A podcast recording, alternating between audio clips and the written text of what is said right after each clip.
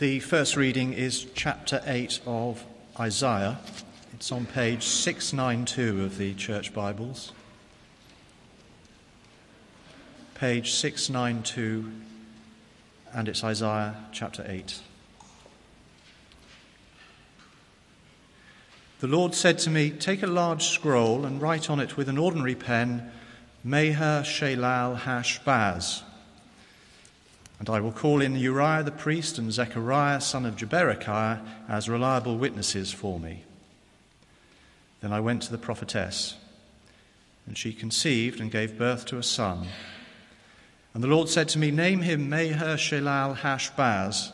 Before the boy knows how to say my father or my mother, the wealth of Damascus and the plunder of Samaria will be carried off by the king of Assyria. The Lord spoke to me again because this people has rejected the gently flowing waters of Shiloah and rejoices over Rezin and the son of Remaliah, therefore the Lord is about to bring against them the mighty flood waters of the river, the king of Assyria with all his pomp. It will overflow all its channels, run over all its banks, and sweep on into Judah, swirling over it, passing through it, and reaching up to the neck. Its outspread wings will cover the breadth of your land. O Emmanuel. Raise the war cry, you nations, and be shattered. Listen, all you distant lands, prepare for battle and be shattered. Prepare for battle and be shattered. Devise your strategy, but it will be thwarted. Propose your plan, but it will not stand, for God is with us. The Lord spoke to me with his strong hand upon me, warning me not to follow the way of this people. He said, Do not call conspiracy everything these people call conspiracy. Do not fear what they fear, and do not dread it. The Lord Almighty is the one you are to regard as holy. He is the one you are to fear. He is the one you are to dread. And he will be a sanctuary. But for both houses of Israel, he will be a stone that causes men to stumble and a rock that makes them fall. And for the people of Jerusalem, he will be a trap and a snare. Many of them will stumble, they will fall and be broken, they will be snared and captured. Bind up the testimony and seal up the law among my disciples. I will wait for the Lord, who is hiding his face from the house of Jacob. I will put my trust in him. Here am I and the children the Lord has given me. We are signs and symbols in Israel from the Lord Almighty who dwells on Mount Zion. When men tell you to consult mediums and spiritists who whisper and mutter, should not a people inquire of their God? Why consult the dead on behalf of the living? To the law and to the testimony. If they do not speak according to this word, they have no light of dawn. Distressed and hungry, they will roam through the land. When they are famished, they will become enraged, and looking upward, will curse their king and their God. Then they will look towards the earth and see only distress and darkness and fearful gloom, and they will be thrust into utter darkness. This is the word of the Lord. Thanks be to God. The second reading is taken from the prophet Isaiah, chapter 9, verses 1 to 7. It continues on page 693 of our church Bibles. To us a child is born. Nevertheless, there will be no more gloom for those who were in distress. In the past, he humbled the land of Zebulun and the land of Naphtali, but in the future he will honor Galilee of the Gentiles by the way of the sea along the Jordan. The people walking in darkness have seen a great light. On those living in the land of the shadow of death, a light has dawned. You have enlarged the nation and increased their joy. They rejoice before you as people rejoice at the harvest, as men rejoice when dividing the plunder. For, as in the day of Midian's defeat, you have shattered the yoke that burdened them the bar across their shoulders, the rod of their oppressor. Every warrior's boot used in battle, and every garment rolled in blood will be destined for burning, will be fuel for the fire. For to us a child is born, to us a son is given, and the government will be on his shoulders, and he will be called Wonderful Counselor, Mighty God, Everlasting Father, Prince of Peace. Of the increase of his government and peace, there will be no end. He will reign on David's throne and over his kingdom, establishing and upholding it with justice and righteousness from that time on and forever. The zeal of the Lord Almighty will accomplish this.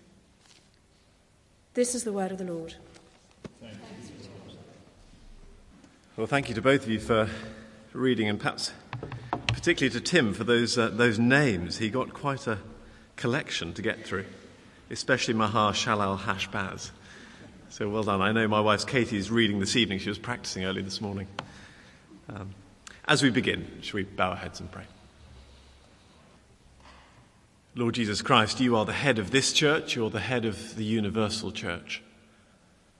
And we find our unity in you. We are fed from you. We pray that you would be our teacher by your Spirit as we open your scriptures now for your name's sake. Amen. Well, do keep um, that Isaiah passage open, page 692, 693. That's where we're going to be camping out for, for this sermon. But let me begin by asking a few questions. In an insecure world, uh, where can one turn for security? Uh, when things feel out of control, uh, where or to whom can one look to have things brought back under control? Well, uh, chapter 8 particularly is written to answer exactly those questions, and chapter 9, verses 1 to 7. And the living God of the universe, the God of the Bible, gives us a definitive answer to both questions. And we see it through the prism of a man who is floundering to answer them King Ahaz. More of him a little bit later. But before we look in detail at this passage, we need to get our bearings in this wonderful book. I don't know how many of you have ever read the book of Isaiah from cover to cover. It's, it's large. I think that's one of the first things that strikes you. It's a large book in every sense of the word. Firstly, it, it does just have 66 chapters. And even within one chapter, it can be confusing as to what exactly is in view. It's large, it's rich, it's really majestic. But secondly, it's large in terms of its scope and the things of which it speaks. So I think reading the book of Isaiah is rather like if you've ever used a pinhole camera. I remember using one in a physics lesson years ago. It's rather like that because we look through a small hole, aperture, and you can see a huge vista beyond. Small hole, large view. And with Isaiah, we end up looking at what may at first appear like obscure Israelite history, irrelevant to us, a very small particular hole. But if we look through that lens, we can see a huge vista beyond. And it's wonderful, breathtaking, terrifying at once. And you'll, you'll know, if you know Isaiah at all, chapter 1, verse 2 speaks of heaven and earth and, and beckoning them to listen the greatest possible scale. Come and listen, heaven and earth, to this story. And the end, chapter 66, talks about the new heavens and the new earth. So the scale and the scope of the book of Isaiah is universal and it is eternal. I trust the rest of this series will be wonderful and do us a lot of good. But second of all, we need a little bit of a history lesson. So if you're sitting comfortably, then I'll begin. Okay, so it's a history lesson for this passage here and also partly for the rest of the book. Now, ever since the kingdom of Israel was split in two after the reign of Solomon, you had the northern kingdoms, much larger, sometimes in the book of Isaiah called Ephraim or Israel, and then the southern kingdom called Judah, the seat of King David. And ever since that split, both kingdoms were much more vulnerable and fragile on the international scale smaller, more vulnerable, the weak sheep to be picked on.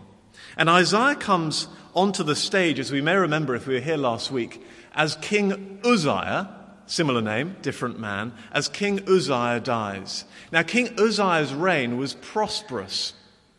He reigned for a long time, and Judah exploited its wonderful positioning on trade routes during that time. They became rich and fast.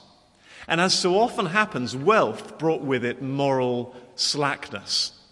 Uh, justice could be bought and sold. Religion became hypocritical, just a thing of show, maybe high days and holy days and nothing more.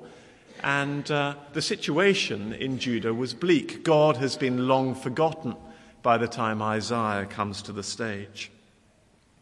And then the international scene had something of a shake-up. And as we read through Isaiah, we'll see a number of these big shake-ups on the international scene. But particular to this passage here, what happened was that the northern kingdom of Israel, Ephraim, and another kingdom, Damascus, decided to make a pact with one another. They said, We're stronger together. Let's buddy up. Let's be friends on the international scale, a sort of EU agreement treaty. And they approached King Ahaz in the southern kingdom and said, Look, do you want to join? We don't have such stringent economic um, demands as the EU. Come and join us. We'll be stronger together. And Ahaz said, mm, Thank you very much. No, I don't think I will. And they said, All right, well, we'll invade you then. And we'll replace you with a more pliable puppet king on your throne. And that's the situation Ahaz is facing in chapter 8 as Isaiah speaks with him.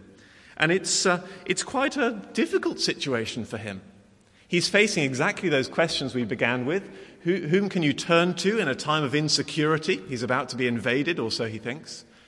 And whom can you turn to when things feel out of control? He's scared. And he seems to have two options before him. The first is to make an alliance with the growing superstate of Assyria.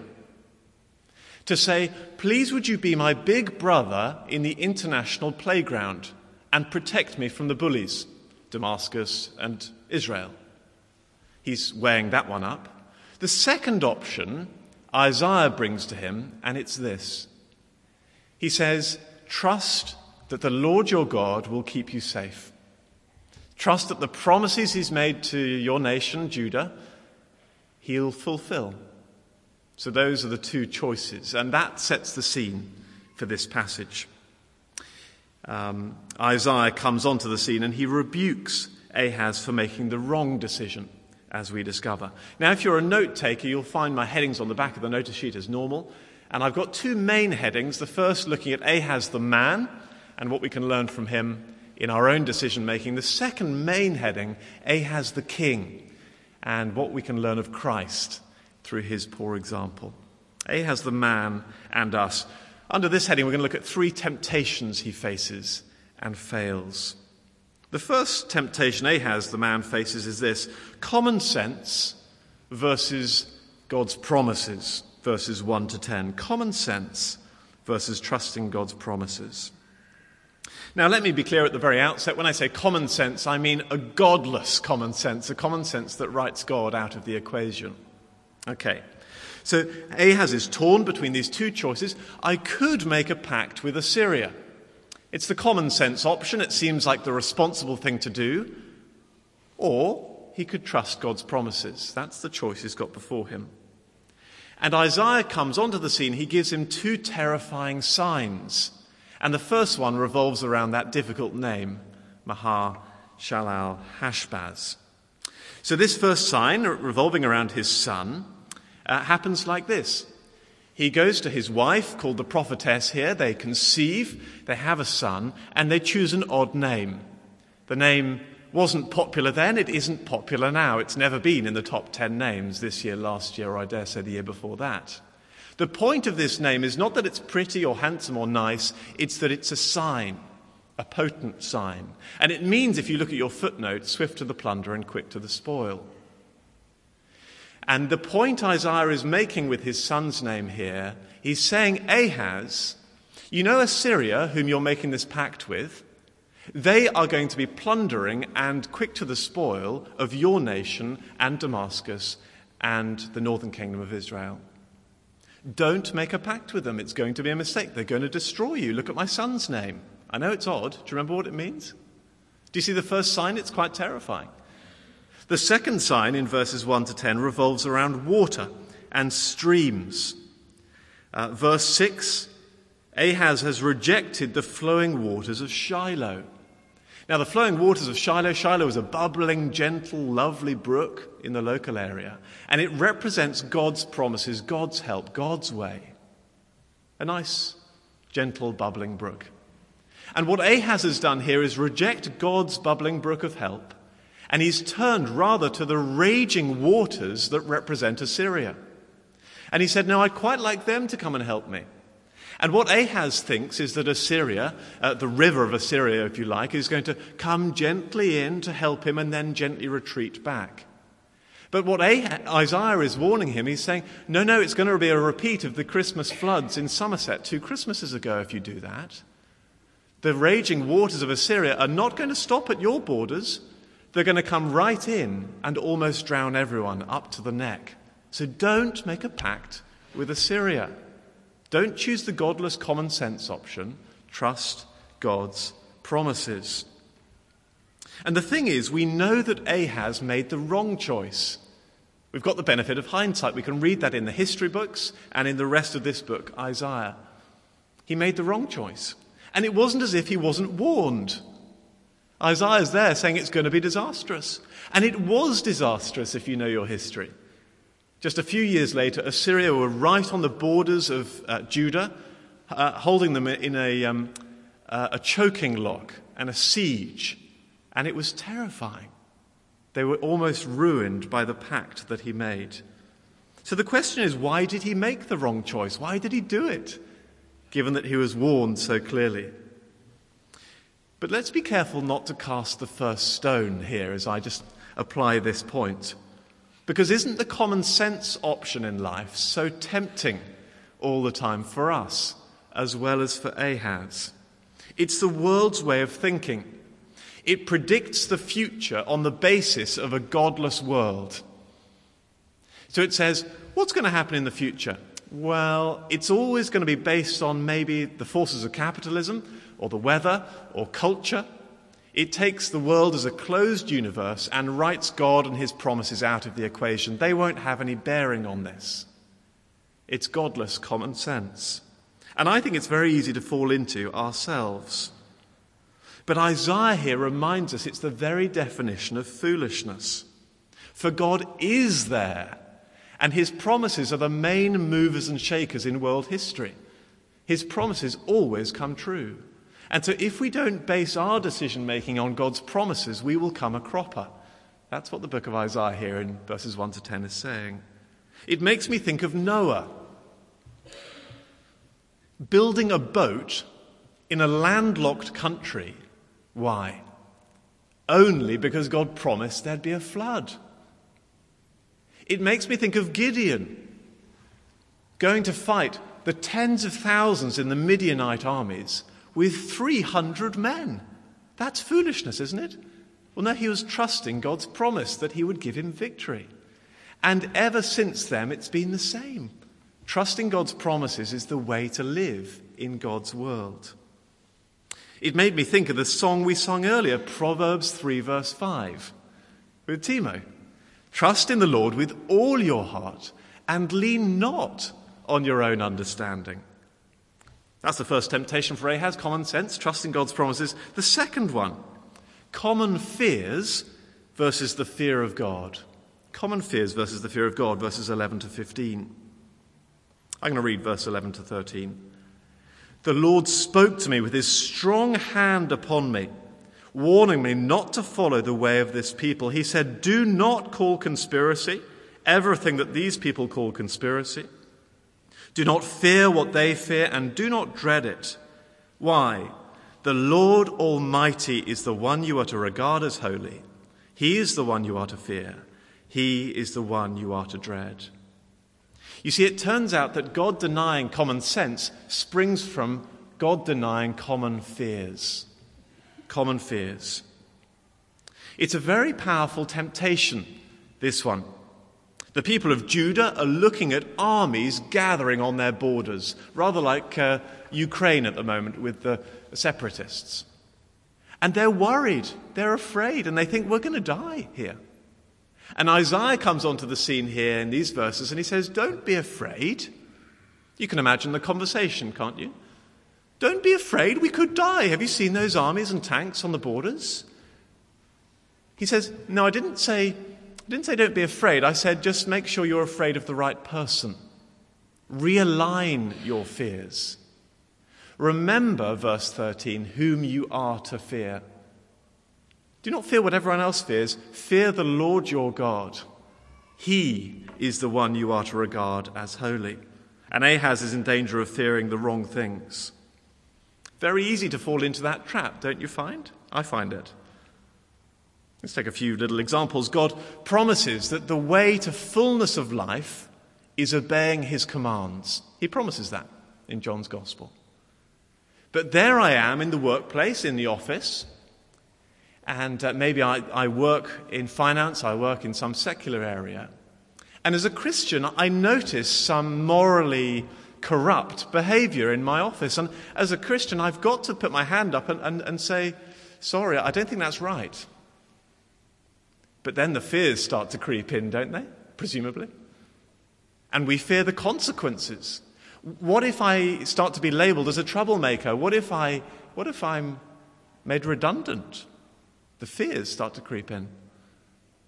And it's hard to trust the promise at that time. But Isaiah says, don't fear what everyone else fears. Trust his promises that it's the best way to live. Fear the Lord your God, he will look after you. Or to take a second example, God promises, doesn't He, wonderfully, that death is not the end for the person who's found to be in Christ. But let me say this as a young man with all the caveats involved there. As we get older, that becomes a hard promise to hold on to sometimes when people die around us. And it's very easy to hold those common fears that the rest of the world fears. But Isaiah says, please don't fear what they fear. Don't fear death. We know that Christ went through the grave and was raised again. Three days later, he'll hold you safe. Don't fear what they fear. Because when we fear death, we start to become self pitying, maybe over anxious. Don't fear death. Remember whom you are to fear. The Lord your God is holy. He is the one you are to fear.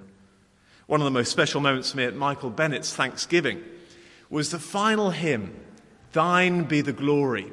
And at the end, a number of hands were raised in the air as we were singing that hymn, and we sung this line uh, um, Thine be the glory, risen, conquering Son, endless is the victory thou, O death, has won. It was a wonderful moment of claiming God's promise for Michael and for us. And that next little line, He will be a sanctuary. Do you see that just down there in verse 14?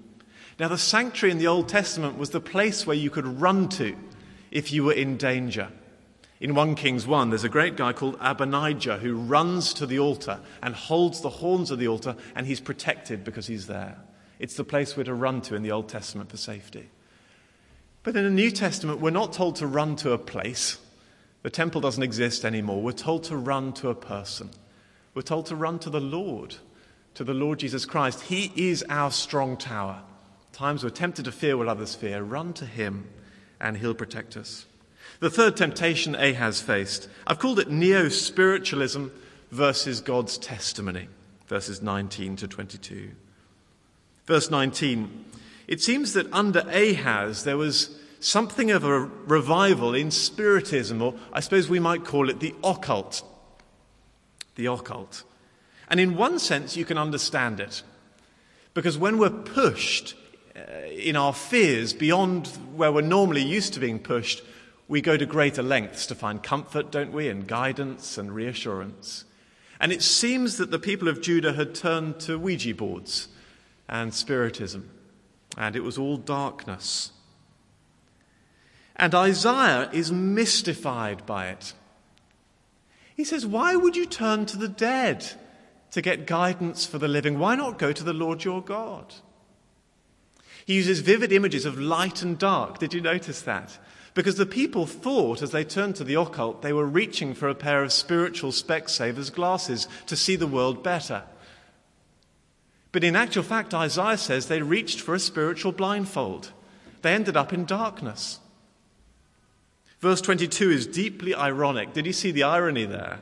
They could see only darkness, utter darkness. It's, a, it's an image Jesus picks up in the New Testament for hell. And Isaiah is saying, Don't run from God. He's made himself sufficiently clear in his testimony in the scriptures. Why are you not opening your Bibles? I was convicted by that personally, not just Ahaz. When we're under the cosh, under pressure, worried, I'm so slow to open this book, the Bible. So slow. I turn to all sorts of other things for my comfort and my guidance. But it's a rebuke to me. There it is, the testimony, not neo Spiritism, but the scriptures. So that's Ahaz the man and us, and more briefly, and I hope more wonderfully, Ahaz the king and Christ, verses 1 to 7 of chapter 9. Sometimes bad imitations make us long for the real deal. So if you've ever had Tesco Basics orange juice and you catch a whiff of Tropicana, you'll always want to have Tropicana. If you have a fake Rolex that runs slow and you pass that jeweler's just down the road, you'll want the real deal, whether or not you can afford it. Sometimes imitations make us long for the real deal. And the way the Old Testament often points us forward to Christ is in that way. It points us to wrong imitations of Christ, leaving us wanting the real deal Christ, the real King we're all waiting for and longing for. And here we've been hanging out with King Ahaz. It doesn't take much to see that he's not the real deal. He's an imitation king. He's not the real Messiah, the king they've been waiting for. He's a bad imitation, too much like us to be any good. Common sense over God's promises, common fears over the fear of God, and neo Spiritism over God's testimonies. And chapter 9 is the moment our eyes lift and we can afford a smile and we can afford to relax because we catch a glimpse of the real deal King, the Christ child. Did you notice the contrasts between Ahaz and Christ? They're both in the line of David, chapter 9, verse 7, and yet everything Ahaz does badly, Christ does well. Ahaz will bring defeat, whereas this king will bring victory, verse 3. Ahaz brings war, but this one brings peace, verse 4. Ahaz brought poverty, but this one brings riches, verse 3. Ahaz brought spiritual darkness, but this one brings light, verse 2. Ahaz, a man like us, Christ, mighty God, verse 6. And even more than that, we know from the Gospels that this Christ child grew up to succeed where you and I fail. He never chose godless common sense over trusting his father's promises. Do you remember that? Even on the, on, on, in the run into the cross, not your will, but not my will, but yours be done, he prayed in Gethsemane, trusting God's promises. And now, by His Spirit, He reminds us of those same promises so we can trust them. He never chose common fears over the fear of His Heavenly Father.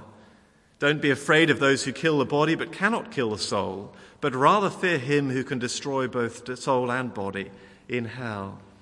And now, by His Spirit, He enables us to fear God more than those around us more than the common fears we're surrounded with. He never chose neo Spiritism over the testimonies, over the scriptures. Do you remember, age 12, he was found in the temple listening to the teaching from God's word, the Bible. He knew his Bible so well, he quoted it even in the hour of his death.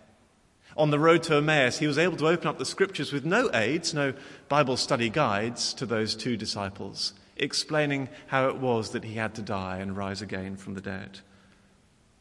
And so, as I close, he's the king Ahaz failed to be. He is the king we all long for, the ruler we want to follow, the one we want to imitate. And so, in times of insecurity, Ahaz, us, to whom can we turn? It's to Him, is it not? He's our strong tower, our sanctuary, the one in whom the promises are fulfilled. In times when life just feels out of control, to whom can we turn? Is it not to Him? I'm going to lead us in a prayer.